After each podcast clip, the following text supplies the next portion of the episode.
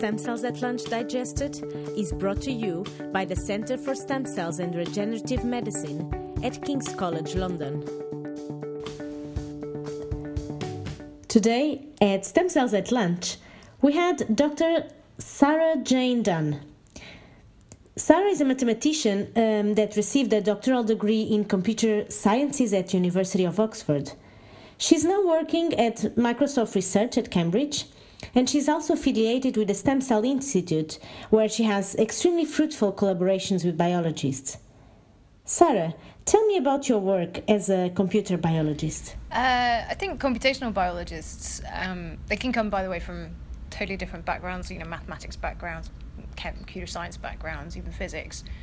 I suppose a lot of people would think those aren't totally different. But anyway, um, traditionally, computational biologists, we're looking to try to bring their way of thinking, a mathematical way of thinking, a computational way of thinking, and apply it to a biological program, uh, biological problem, sorry.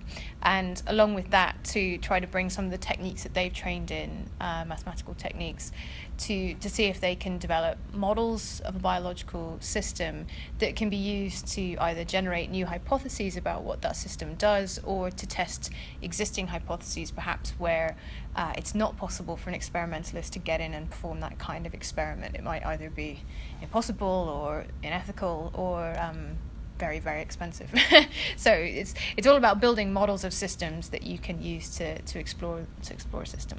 So and i know that you're studying you're using mathematical models to try to understand what are the how do stem cells make decisions. So how do you do that? How how do you tackle these questions? And what kind of decisions do stem cells need to need to make? So stem cells are they're trying they make the decisions that really lead to the development of, of life okay? So the very earliest stem cells you get in, in the embryo are responsible for all of the different cell types that you get in, in, in your body. And then you have lots of different types of stem cells that help sustain your body and your blood and in your gut and things like that. Um, and so the kind of the key decisions that stem cells will make will be about differentiating is the term, but you know, changing into a particular cell type um, that is corresponds to a particular organ um, or, or kind of function in the body, and that's uh, those are the decisions that I'm interested in in looking at, and so. What I've been trying to do uh, in collaboration with um, really great experimentalists in Cambridge is to develop models at the genetic level um, of how stem cells do this. And when I say at the genetic level, what I'm talking about are the interactions between genes, because genes can kind of regulate each other's expression, um, their activity. And so what we're trying to do is, is, see if we can build up a picture of exactly, you know, which genes activate or inhibit other genes that can lead to um, the kind of signature of a cell that corresponds to a particular cell type. Well, that sounds like a very exciting, uh, exciting topic. And now I was wondering, how do you feel being a woman in a computational uh, science world? Um, it's something I get asked quite a lot, actually. Um, it's uh, it's fine. Um, it's uh, it's a shame to for that to be still a question in 2016 as we move into 2017. And so there are times when I look around and I'm like, blimey, it really it's only men in this room. Why is it only men in this room?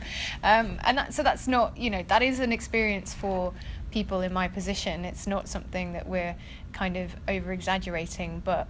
I can't say that I'm treated badly by my colleagues. I'm very of lucky. Course, we are not. We're not expecting that. It's important to say that. Um, so, but what sorry. do you do? What do you, I know that you're quite quite, quite involved in this um, women in science mm-hmm. movement and often trying to engage young generation of uh, ladies into yeah. um, into STEM um, research. Yeah. So how how do you tackle this? How, how do you engage all these uh, new th- generation? I think one of the best things you can do is be visible, and mm. that that's not necessarily easy because you don't always want to be in the spotlight and i don't i don't mean you need to seek the spotlight but i guess where there are opportunities and you know increasingly people are making and, and organizations and companies are making an effort to have events to target um, young people not just women but you, you know Everybody, all kinds of young people to encourage them to come into stem subjects and i think it's important if you're in my position to, to be at those because they need to see that there are women doing these jobs and that women and can brilliantly do these. doing these jobs Yeah, too. well, thanks. um, but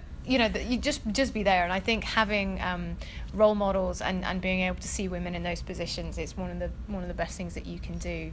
Okay, well, thank you so much for coming Pleasure. today, and uh, thanks for this interview. And see you next time for Stem Cells at Lunch Digested.